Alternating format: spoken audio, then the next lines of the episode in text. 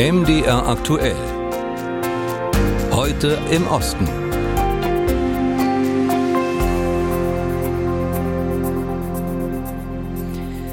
Wegen des Russlandkriegs gegen die Ukraine sind laut UN-Angaben mehr als acht Millionen Menschen, hauptsächlich Frauen und Kinder, ins europäische Ausland geflohen. Fünf Millionen Menschen leben derzeit als Binnenflüchtlinge innerhalb der Ukraine, außerhalb ihrer Heimatorte. Viele dürften auch über ihre Rückkehr nachdenken.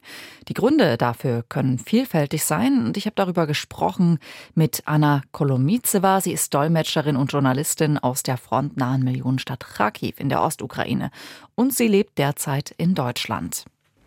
Frau Kolomizeva, vor kurzem waren Sie das erste Mal seit Beginn der russischen Großinvasion in Ihrer Heimatstadt in Kharkiv. Wie haben Sie denn den Besuch erlebt? Ähm, also ich habe mir vorwegs gar keine Erwartungen gemacht in Bezug auf, auf diesen Besuch. Ähm, ich wollte einfach hin, um ähm, zu, zu schauen, festzustellen, ob ich immer noch in diese Stadt gehöre oder hat sich die Stadt in dieser Zeit, also ich war mehr als ein Jahr nicht mehr in meiner Heimatstadt, ja, seit der Flucht, ähm, ob sich die Stadt seitdem sich verändert hat und zwar so, dass ich sie nicht wiedererkenne oder nicht lieb habe oder sowas in der Art. Aber für meine Überraschung habe ich die Stadt noch besser gefunden als früher. Also das war ein super Besuch. Sie für sich konnten also die Frage beantworten, ob Ihnen die Stadt auch weiterhin gut gefällt, in der Sie leben wollen. Mit welchen Fragen sind denn Menschen sonst noch konfrontiert, wenn sie zurückgehen wollen in ihre Heimat? Naja, Frage Nummer eins ist natürlich, ob äh, es überhaupt ähm, einen Wohnraum gibt für diese Menschen. Ja, äh, bei vielen sind äh, Wohnungen beziehungsweise Eigentumshäuser beschädigt. Also sie müssen ähm, einmal sehen, ob äh, sie ein Zuhause haben, immer noch, ob das bewohnbar ist. Ähm, dann Frage Nummer zwei ist natürlich, ob sie einen Job kriegen können oder ihren Beruf weiterhin ausüben können. Das heißt, sie müssen von irgendwas leben.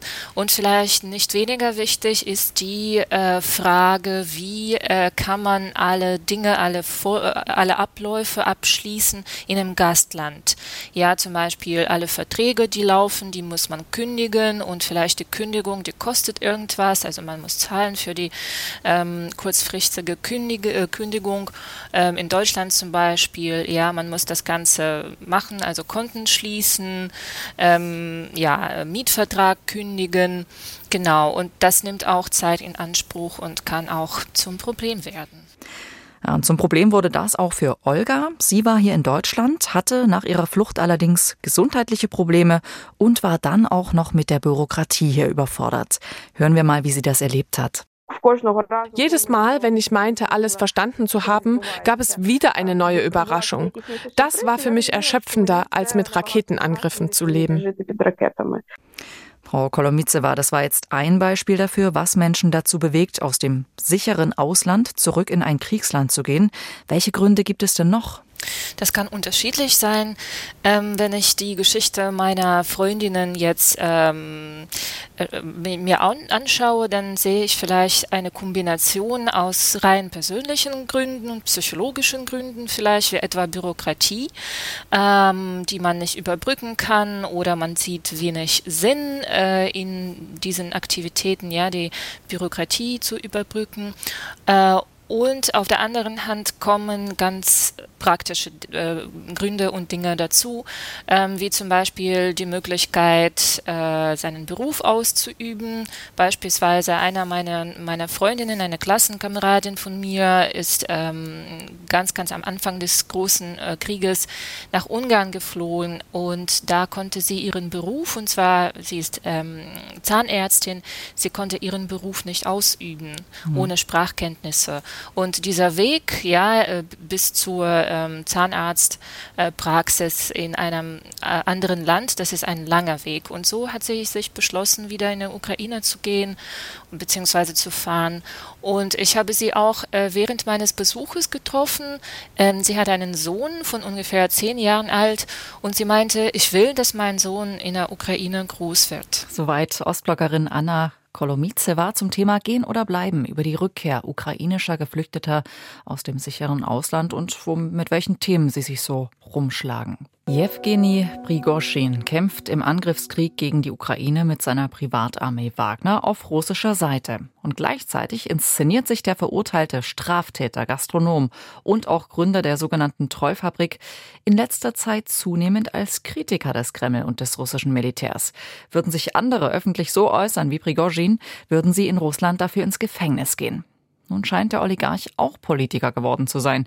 Über Prigozhins politische Ambitionen Daria Bol-Paljewskaja und Ulrike Schult. Der Chef der Söldnertruppe Wagner, Jewgeni Prigozhin, attackiert die russische Armee derzeit in den schrillsten Tönen. Chaotisch sei die Kriegsführung, das Verteidigungsministerium unfähig, das eigene Territorium zu verteidigen. Obwohl Prigozhin auf russischer Seite kämpft, lässt er seinen sogenannten Pressedienst solche harschen Statements verbreiten. Prigozhins PR sei sehr mächtig geworden, sagt Olga Romanova, russische Journalistin und Gründerin einer Menschenrechtsorganisation. Sie beobachtet Prigozhins Aufstieg schon seit langem. Die Journalisten sind nicht mehr die vierte Gewalt, wie wir dachten. Dieser Platz wurde von Prigozhin eingenommen. Er ist sogar stärker als die Gerichte. Er rekrutiert Leute, die verurteilt wurden. Das heißt, er kann Gerichtsurteile aushebeln. Dann ist er die vierte Macht, weil er ein riesiges Medienimperium hat und ein genialer PR-Mann ist. Viele fragen sich, wie lange sich der Oligarch Prigozhin seine verbalen Angriffe gegen Militär und Regierung noch leisten kann. Aus Sicht von Putins ehemaligem Redenschreiber und Regierungsberater und heute höchst kremlkritischem Politologen Abbas Galyamov liegt es auf der Hand, warum sich Prigozhin seine Ausfälle überhaupt erlauben kann. Putins politisches Schicksal ist zu sehr mit dem Krieg verknüpft und er rechnet offenbar nicht damit, den Krieg ohne die Hilfe von Prigozhin zu gewinnen. Der einzige, der Ergebnisse vorweisen kann, ist Prigozhin. Putin ist also gezwungen, Prigozhins innenpolitische Eskapaden zu tolerieren, und zwar wegen der militärischen Erfolge der Wagner-Truppen. In jüngerer Zeit scheint Prigozhin selbst in die Politik wechseln zu wollen. Mit einer regelrechten Kampagne reist er etwa durch ganz Russland, zeigt sich häufig in Zivil und nicht wie so oft sonst in Militäruniform. Politologe Galjamov hält politische Ambitionen Prigozhins für möglich. Allerdings bezweifelt er, dass sich der Söldnerchef an herkömmlichen Wahlen gar um das Präsidentenamt beteiligen wolle. Und selbst wenn, dann sei das wenig aussichtsreich, weil er zu radikal sei. Er bürstet die breite Wählerschaft gegen den Strich. Er ruft zur Eskalation auf in einer Situation, in der die Menschen Deeskalation wollen. Auch wenn die Menschen seine Kritik am System teilen und ihn als jemanden schätzen, der die Wahrheit sagt. Außerhalb der rechtsradikalen und nationalistischen Opposition, für die Prigozhin politisch steht, sei er also kaum wählbar. Ob Prigozhin in der politischen Machtspitze in Russland eine Zukunft hat, hängt offenbar auch von den bewaffneten staatlichen Kräften ab. Und davon, so Politologe Galjamov, wie diese zum Söldnerchef Prigozhin stehen. Und wenn Sie das Gefühl haben, dass Prigozhin allein oder als Teil einer Koalition bessere Chancen hätte, an die Macht zu kommen, als Putin sich an der Macht zu halten, dann könnten Sie auch auf seine Seite wechseln. Allein, dass Prigozhin als Chef der russlandweit mächtigsten Privatarmee Putin und das Militär attackiert, halten Beobachter für ein unheilvolles Zeichen und warnen vor zunehmender Instabilität. Und das war unser wöchentlicher Blick in den Osten Europas. Mehr Informationen zu allen Themen diese Woche und auch weitere Geschichten und Hintergrundinformationen von dort finden Sie im Netz unter mdr.de slash Osteuropa.